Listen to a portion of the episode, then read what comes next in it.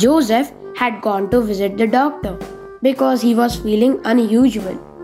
After running some tests, the doctor said, I have some bad news and some very bad news.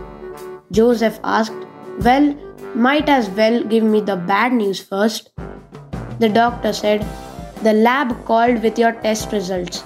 They said you have 24 hours to live. Joseph said, 24 hours? That's terrible. What could have been worse? What's the very bad news? The doctor said, Joseph, I've been trying to reach you since yesterday.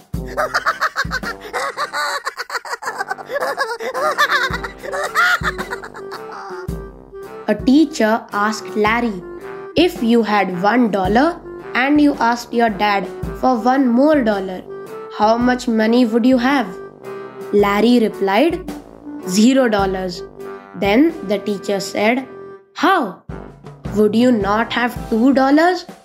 Then Larry replied, No, you don't know my dad.